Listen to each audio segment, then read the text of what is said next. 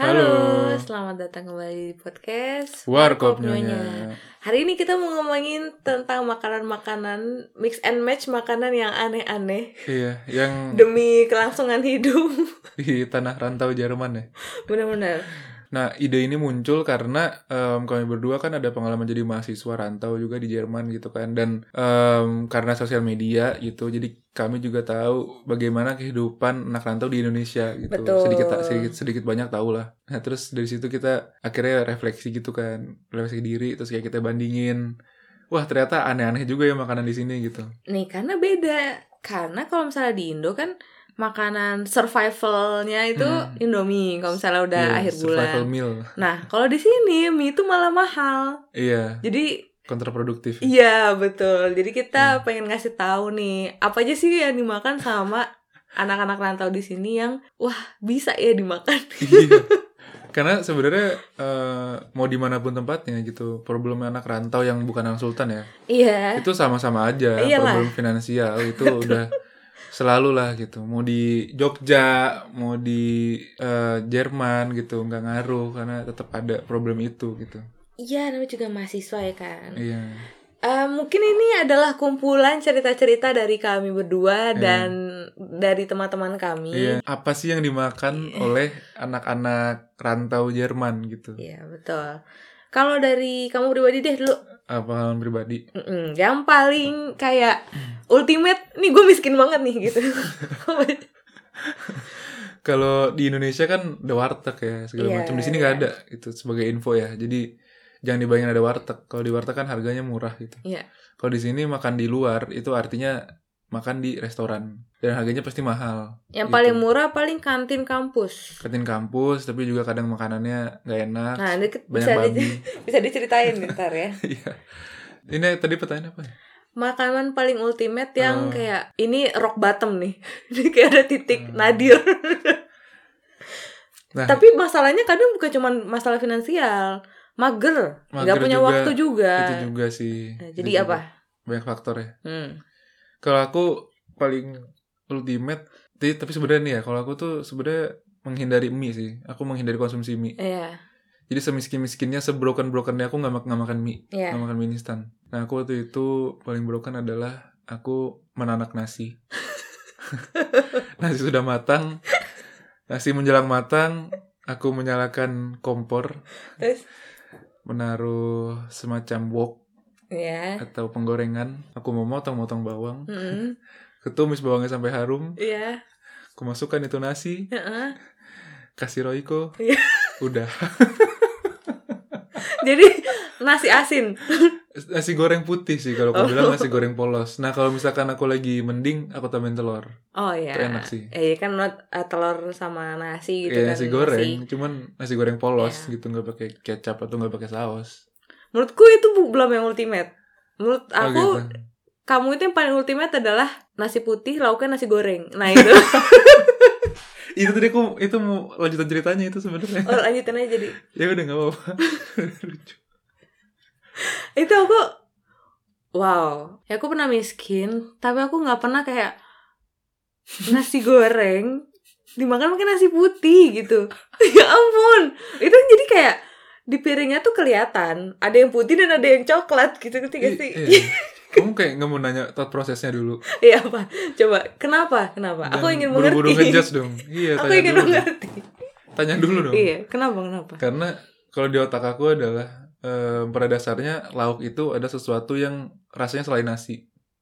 Bisa itu manis, Iya, gurih, kayak iya, iya. ya macam-macam lah gitu, Iya, iya. asam segala macam. Nah, Iya. itu tuh lauk. Nah, tadi kan si nasi ini kan udah aku goreng kan, udah Iya. ada rasa bawang, ada rasa gurih-gurih mecin, Iya. ada garam, itu jadi asin dan di otakku oh ini lauk, Bos. Jadi tekstur itu nggak masalah ya. Jadi kayak walaupun teksturnya sama tapi yang satu rasanya asin. Enggak, tekstur nggak masalah, terus jenis makanannya pun nggak masalah gitu. Nasi sama nasi, enggak ini udah nasi goreng gitu. Nah, untuk ngumpanin makan itu ya nasi putih gitu. Nah, jadi kayak makanan pokokku nasi, nasi goreng tuh lauk gitu di otakku ya. Astagfirullahaladzim. Jadi kayak pada akhirnya quantity over quality gitu. Ini masih aku- mending. Ada ini nggak nggak di Jerman sih tapi di Indo. Dia suka banget nasi. Hmm. Apa pun harus pakai nasi. makan bubur pakai nasi. Itu kan ada kayak gitu coy. Iya, itu iya, perkara iya, mindset iya. aja. iya iya iya. Ya aku nggak bisa mikir aja sih, cuman Ya itu sih paling ultimateku ya. Tapi aku nggak makan mie sekali lagi. Aku berusaha nggak makan mie karena aku tahu itu bikin sakit. Jadi malah nggak bikin seger gitu. apa bedanya sama nasi? Orang karbo doang isinya. Daripada mie, kamu dengar orang sakit usus buntu gara-gara mie kan? Nah, aku belum pernah dengar orang usus buntu gara-gara nasi gitu. Dan itu kan aku miskin nggak tiga tahun juga gitu. Itu kan kayak bottom rock Iya kayak iya. yang kamu bilang gitu kan Iya, kita iya. nggak bisa selamanya di situ. Jadi aku ya bouncing up juga lah. Cuman ada momen itu gitu. Betul betul. Kalau kamu apa ya? Kalau aku sih dari dulu tuh sebenarnya aku tuh picky eater kan. Hmm. Jadi bottom rock aku itu Picky eater tuh siapa Picky Blinder? ya Allah. Picky Picky eater tuh buat yang nggak tahu adalah orang yang makannya pilih-pilih. Betul. Jadi susah kan. Jadi rock bottom aku itu ya biasanya masalah morsiinnya sih. Hmm. Jadi dulu kan Miss Queen. Terus em, sengaja abon tuh disimpan-simpan Oh, gitu. Jadi kayak abon. nasi, abon sama telur. Itu kan udah murah karena abon dia beli orang tua gitu. Iya, nggak keluar duit. Iya telur kan telur murah. Atau dulu tuh aku sempet kayak eh, nasi, chicken wings harus dua. Hmm. Pokoknya kalau nggak boleh lebih, karena satu kantong itu buat seminggu, Hmm. jadi dihitung-hitung gitu Nah, kan. iya. Terus habis itu pakai telur. Hmm. Tapi masih. itu masih sangat mewah ya. Iya. Sangat oke lah. Kalau yang udah miskin banget malah spaghetti. Nah itu Nah itu bener sih. spaghetti karena murah banget. Iya. Ada yang di sini cuman nggak nyampe satu euro, nggak nyampe 18.000 ribu itu udah mie sama bumbunya. Iya. Se spaghetti itu 50 sen. Iya kan ada bumbunya 500 itu kan? gram. Oh yang instan gitu. Iya. Mm-mm, iya. Nah itu kan murah banget kan. Hmm. Ya udah jadi makannya itu Hmm. gitu. Kayak kalau di Indo spaghetti itu fancy. Hmm. Kalau di sini spaghetti itu makanan murah banget. Bahkan Iya. yang paling banyak dipesen kalau misalnya di kantin sekolah tuh ya spaghetti karena paling murah. Paling murah benar. Dan Pakai kejunya yang banyak biar biar asin, biar ada rasanya. Permasannya dibanyakin. iya makanya. Jadi Standar sih. ketika aku menganggap sudah spaghetti itu adalah makanan ketika aku sulit ke Indo Ya, liburan. liburan. Hmm. Terus diundang lah sama teman-teman. Oh ngajak main. Iya. Terus ke restoran Itali, ya Hmm. kan? Mereka mesen spaghetti. Hmm. Terus aku kayak, ini tuh di Indo fancy loh. Tapi kenapa di otak aku tuh aku nggak mau mesen spaghetti pokoknya. Iya kayak Masa aduh, iya di kan- sana susah, di sini susah juga. Iya gitu. kan gue udah menghindari makanan sulit ya. Jadi aku nggak ada asosiasi lagi bahwa Itali masakan Itali itu masakan fancy. Iya. Jadi kayak menurutku kayak pecel ayam. Iya, level itu jadinya. Karena di sini makanan Indo tuh jarang banget dan Mahal. mahal, gitu. Jadi udah mulai ke switch. Jadi kalau misalnya diajakin ke restoran Italia itu kau kadang kayak gue udah di Indo lib- liburan masa iya makannya itu itu lagi gitu. Iya, Pengennya iya. masakan Indo. Iya benar. Oh, Setuju. Tapi mungkin ini yang dari aku em, makanan ultimate dari temenku. Hmm. Dia makan nasi Hmm. normal ya, pakai Nutella. Nah itu kan menurutku itu lebih aneh ya. Kayak aku ngerasa itu aku ngerasa aneh sih karena aku ngerasa nasi goreng makan nasi masih lumayan oke lah gitu. Mungkin yang di Indo yang denger ya Allah Nutella kan mahal gitu Oh, kan. iya. Pok- Pokoknya gitu oke di sini tuh nasi pakai Nutella dia makan terus gak lama berat badannya naik 15 kilo. Eh iyalah ya. Oh itu nggak sekali doang makan nasi pakai Nutella. Enggak, karena males Oh, juga aku- aja. Aku kira sekali doang gitu. Kayaknya emang rutin sih. Kalau nasi pakai chips tuh udah sering. Mungkin kayak ibaratnya nasi pakai kerupuk. Iya itu udah easy lah itu enak. Oh, ada lagi nih. Ini adalah makanan yang aku yakin semua mahasiswa Indo tuh tahu ini tuh apa? Hmm. Tafuk. Iya. Jadi tafuk ini adalah daging ayam, olahan daging ayam. Iya. Bentuknya kayak sosis, Hmm. cuman harganya super super murah dan ini dijualnya di toko Turki. Jadi Iya. halal, murah, Dan dia asin. tuh asin dan dia tuh lumayan besar ya. Dari, Berapa coba? Dari diameter juga lumayan gede gitu kayak pentungan. Iya. Nanti aku jadiin ini kali ya. em, logo artnya Artworknya, artworknya episode ini. Kamu tahu harganya? Kamu hafal mungkin? Kalau di Damsot itu dulu isinya di dalam kardus gitu, isinya yang sosis-sosis kecil, Oh, tapi kalau- itu super ma- super murah. Kalau itu mah 5 euro, gede. Iya, tapi baik banget itu. Ada 40. Iya, kan. 5 euro, 5 euro isi 60 eh, eh empat- isi 40. jadi kayak sosis sosis gitu Nah, The itu best. ayam, terus asin juga kan. Hmm, enak tinggal goreng atau dipanggang gitu. Terus kalau aku dulu belinya em, tafuk yang kayak jadi dia tuh gede banget diameternya. Kayak pentungan hansip gitu. Bahkan lebih gede sosis ini sih daripada pentungan hansip. Jadi makannya tuh kita iris tipis-tipis kayak slice-slice gitu. Iris tipis. potong manis sikat miring. Terus iya gitu. Nah itu makanan. Jadi tafuk tuh sebenarnya ayam cuy artinya bahasa Turki cuman karena udah jadi karena anak-anak suka beli sosis ayam jadi asosiasi tafuk itu di orang Indonesia maknanya bergeser Hmm. jadi sosis jadi sosis itu dibilang tafuk gitu dan ini adalah fenomena Umum. iya survival mealnya anak Indo gitu anak-anak baru terutama ya Ya dulu tuh aku waktu jadi anak baru, em, aku kan jarang ke toko Turki, Hmm. karena di Darmstadt kan toko Turki agak jauh ya dari Hmm. rumah. Jadi aku nggak tahu tafuk. Hmm. Aku tahu tafuk tuh setelah udah lumayan develop lah, gitu. Jadi nggak Hmm. sempet survival kita tafuk. Oh, kalau aku makan tafuk ya sampai bau bajunya anak Indo tuh seragam cuy. Iya Indo bener baru. bener bener. Itu itu itu waktu student collect bajunya wanginya sama semua. wangi sama semua karena goreng tafuk gitu. itu kayak ibarat kata kalau kalau di Indonesia itu eh, anak-anak yang ngekosnya rada jauh lah jadi bau Iya. matahari dan bau asap knalpot. Nah di sini kan kalau ke kampus dulu naik ke naik kereta, Iya. naik bis yang tertutup. Jadi Iya. kita sebenarnya tidak terpapar em, asap-asap knalpot tapi terpapar asap baka goreng ini Asap ya. goreng asap tafuk. goreng tafuk jadi baunya seragam sih Dan kemarin teman kita ada yang cerita berbagi pengalaman ketika dia rock bottom. Mm-mm. Dia masaknya itu tafuk dijadiin semua. Olahan macam-macam. iya ada capcay tafuk bakso tafuk. Terus yang paling epic adalah tafuk mentai. Orang kan pakai ikan ya? Iya paling epic sih aku dengar tafuk mentai. Gila sih. Jadi kayak pengen fancy tapi tafuk gitu. Iya. kreatif banget sih menurutku. Iya. jadi kayak walaupun lu susah tapi jangan hilangkan mental kaya gitu. Iya. Oh sebenarnya yang paling basic ya nasi telur Mm-mm. sama bun cabai lah. Bun Iya, cabai mahal tuh. tapi. Mencabai mahal.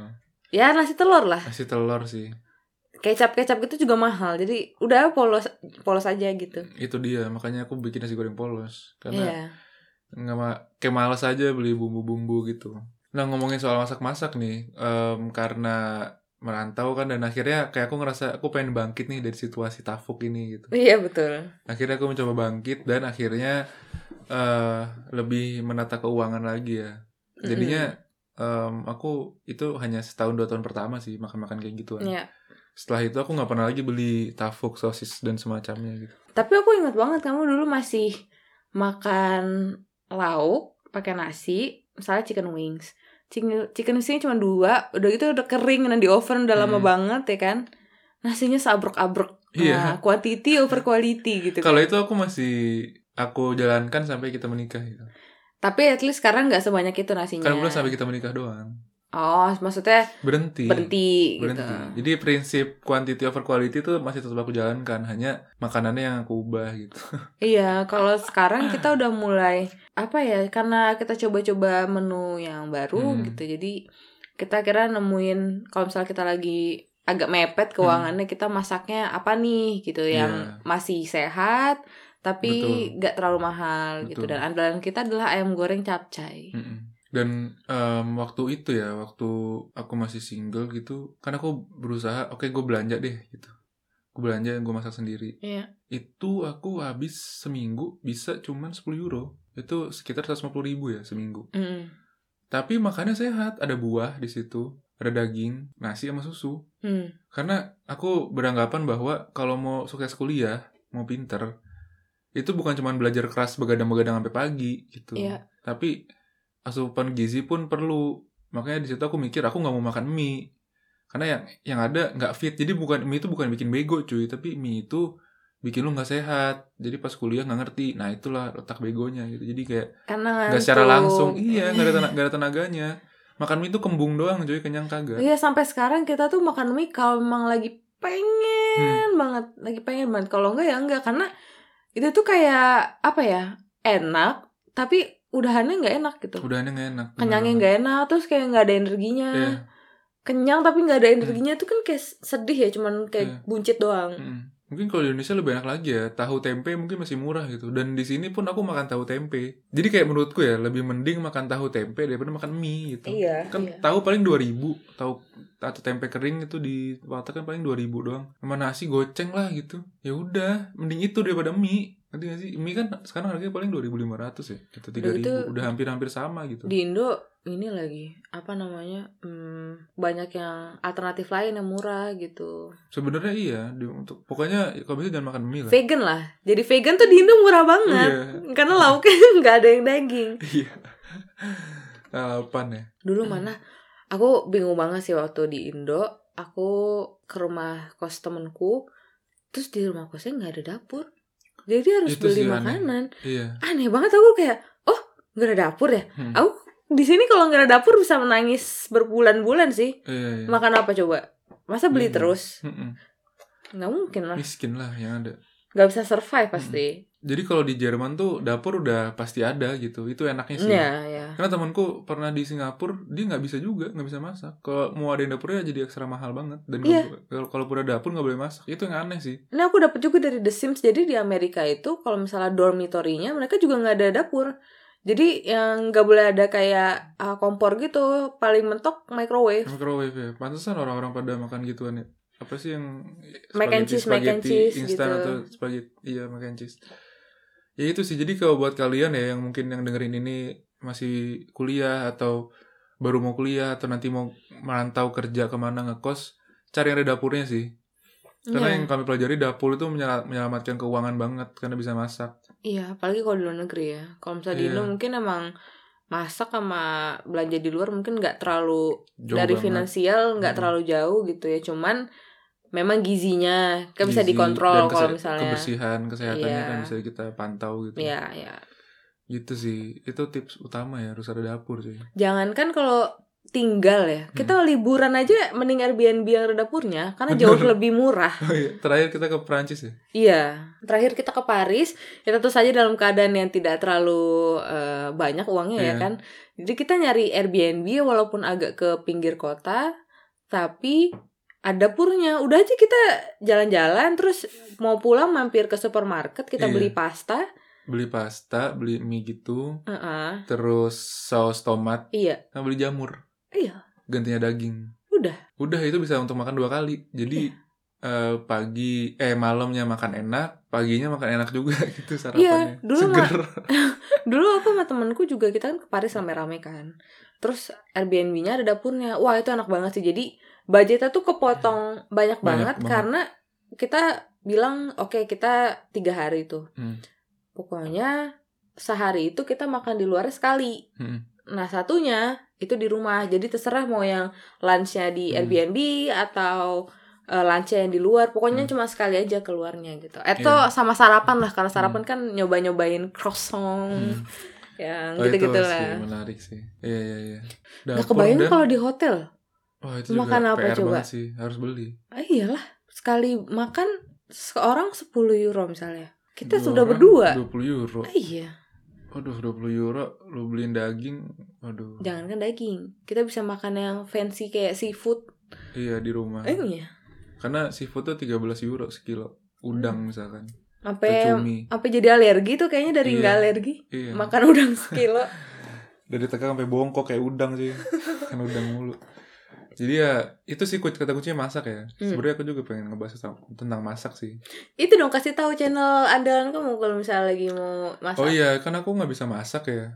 Dan dari Indo pun sebelum ke Jerman nggak nggak belajar masak, cuma ngeliat ngeliatin doang gitu. Iya. Ada channel di YouTube namanya Mama Diva itu sangat terima kasih banget sih sama Mama Diva ya sudah membuat channel itu. Jadi aku belajar masak itu sih. Eh, iya. Dan dan buat kalian ya, eh, jadi masak itu adalah seni cuy. Jadi kalau misalkan lu nggak bisa masak, ya belajar ngerti gak sih? Bukannya aku nggak bisa masak terus beli makanan di luar jajan hedon. Salah solusinya tuh nggak nggak match gitu solusinya.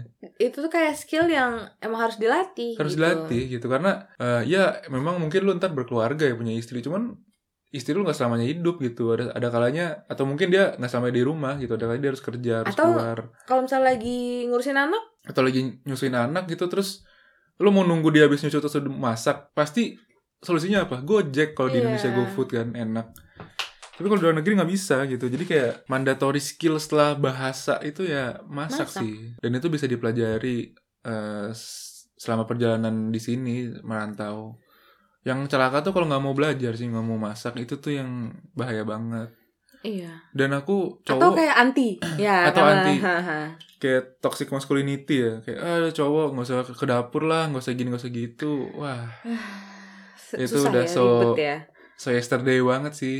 Jadi aku beberapa waktu lalu intinya kayak si cowok ini mukjizat banget kalau dia mau Hmm. ngeberesin rumah gitu kayak Hmm. wow oke Kamu ngeliat di sosial media. iya oke oke aku kira tuh ini kayak udah basic life skill gitu Iya, basic rumah tangga aja. apalagi kalau misalnya pasangan ini dulunya merantau dua-duanya ya kan dia juga biasa hidup sendiri masa ya dia nggak Hmm. pernah nyuci piring Itu dia sih. nggak pernah ny- nyapu ngepel gitu Iya, itu yang dia ada di pikiranku. Terus lu ngapain aja selama ngekos Iya, gitu? terus ketika menikah pengennya 100% dilayani. Ya Hmm. istri juga pengen kali dilayani sekali-kali Iya. gitu sih. Atau mungkin bahasanya diringankan lah ya kerjaannya gitu. Iya, teamwork gitu loh. Jadi Iya, nggak ada benar. yang aduh an- anti banget nih gitu. Iya. Bahkan aku kalau random pagi-pagi bikin bubur ayam cuy. Iya, makanya. Karena aku menemukan menemukan sebuah kebahagiaan dalam proses memasak gitu. Iya dan itu tuh jadi kita akhirnya teamworknya tuh kita berbagi tugas karena kita senang melakukan satu hal dibanding yang lain. Misalnya si Danu demennya nyikat kamar mandi. Mm-mm. ya dia bang aduh aku pengen nyikat kamar mandi deh nah kalau aku mis- misalnya suka cuci piring ya Hmm. kira aku yang mungkin lebih sering cuci piring atau gimana gitu jadi bukan Iya. karena merasa terpaksa gitu loh jadi karena bener-bener. kita udah tahu gue tuh senangnya di sini nih Hmm. gitu nggak ada yang kayak kan kamu perempuan Hmm. kamu harusnya nyuci piring lah atau Hmm. bikinin kopi gitu Hmm. aku karena masih sampai sekarang ya masih suka merasa bersalah gitu loh kalau pagi-pagi nggak bikinin kopi tapi kan kadang apa ya yang harusnya nggak kayak gitu gitu harusnya kalau aku bikinin kopi ya itu datang dari diri aku gitu bukan karena kayak Iya. aku melihat sekitar wah semua orang kalau pagi-pagi suaminya bangun udah ada kopi Iya, termasuk soal masak juga sih. Balik lagi ke masak ya, karena emang aku pengen ngomongin masak sih. ya kamu dari yang soalnya transformasinya paling besar ya kamu dari yang makan nasi goreng pakai nasi putih Iya. sekarang jadi eksperimen banget Iya, masak gitu. ayam Korea, bikin bubur ayam, bikin dadar gulung. cireng cilok cireng, cilok, cimol, itu. Terus masak kari, macam-macam. macam-macam lah pokoknya berkat mama Adifa Bukan sama Diva dan ada sih satu lagi tuh channel mama siapa aku lupa. pokoknya Dia mama siapa gitu ya Iya karena zaman sekarang kalau misalkan kita nggak punya satu skill itu udah nggak ada alasan lagi, ngerti nggak sih? karena pasti bisa belajar Karena pasti bisa belajar udah ada internet, tinggal modal kuota. Mau masak apa pun bisa, mau bikin steak yang kayak em, restoran bintang 5 pun bisa, pasti ada tutorialnya di YouTube gitu. Tinggal Hmm. mau apa enggak gitu. Jam sekarang mah udah nggak ada alasan lagi cuy. Nggak bisa skill ini, nggak bisa skill itu, itu udah berarti salah lo gitu. Iya, Nggak mau iya. belajar. Ya, kadang kalau di Jerman tuh nggak melulu masalah apa ya. Kuliah di universitas ternama gitu. Hmm. Kadang ilmunya tuh life skill gitu yang didapat. Oh iya, selain ilmu kampus ya, Iya, itu yang penting sih. life skill. Aku kalau misalnya nggak ke Jerman, aku pasti jadi spoiled brat Iya. di Indo, Aku pasti di jadi Jakarta. Aku pasti jadi cowok bodoh yang jijik megang piring kotor ya. Yang masculinity. Karena aku gak pernah cuci piring juga di rumah. Aku juga dulu, Dulu aku gak pernah cuci piring. iya aku nggak boleh malah karena udah aku main air doang gitu. Jadi nggak boleh. Jadi datang ke Jerman tuh nol. Aku juga nol. Aku kebayang sih kalau misalnya aku di Jakarta gitu ya. Pasti kan abis lulus SMA belajar mobil, dikasih Hmm. mobil, terus habis itu Kuliah. ke salon karena salon murah gitu ya. Aku jadi ya cewek-cewek Jakarta lah Mm-mm. kelihatan pasti. Kamu yang selalu bilang bisa ngebedain mana cewek Jakarta mana enggak. Iya. Karena aku gak mau sebutin di sini ya, karena itu preferensi pribadi lah. Iya. Takutnya Tapi kelihatan dari dari physically aja kelihatan gitu. Kayak well maintained gitu lah, kayak Iya, kukunya iya. bersih gitu, terus Iya. rambutnya di blow, Mm-mm. biasalah gitu. Kalau di sini kan sedih karena Iya. salonnya terlalu mahal. Terlalu mahal. Jadi eh, kita dari ngomongin makanan sampai ngomongin survival things, eh, survival skill yang harus dipunya Sampai, gitu ya. iya, sampai ada tips untuk jalan-jalan juga ya, untuk memotong budget. Iya. Jadi apa lagi nih yang mau kamu ngomongin? Udah sih. Jadi udah ya, sampai sini dulu. Eh, makasih banyak udah dengerin sampai sini. Semoga bermanfaat, semoga menghibur ya kan. Mm. Semoga jadi insight Iya. bahwa hidup di luar negeri tuh nggak selamanya uh party Hmm. party party gitu. Mm-mm. Tapi ada Betul, betul. susahnya juga. Iya. Terus juga mungkin tadi ada sedikit tips untuk em, liburan. Itu kayaknya bisa dipakai di mana pun sih. Iya, iya. Di Indonesia juga bisa, di di mana pun bisa. Cari yang ada dapurnya. Betul. Dan belajarlah memasak, saudara-saudara. Saudara-saudaraku yang cowok terutama. Ini public service announcement ya. Baik sampai announcement. Aku jadi ad- aku mau jadi advokat. Aku mau advokasi cowok skincare dan cowok masak. Betul. Gitu. Itu aku dukung banget sih. Sekarang soalnya si Dano ini jadi apa ya? Konsulat gitu atau apa Konsultan. ya? Konsultan para laki-laki yang mau memulai skincare. Jadi Yoi. eh, bangga sih aku bangga. Bangga. Gitu, yaudah deh. Jadi ke mana-mana lagi nih. Ya. Jadi udah sampai sini dulu perjumpaan kita kali ini. Sampai jumpa di episode-episode selanjutnya. Dadah. Dadah.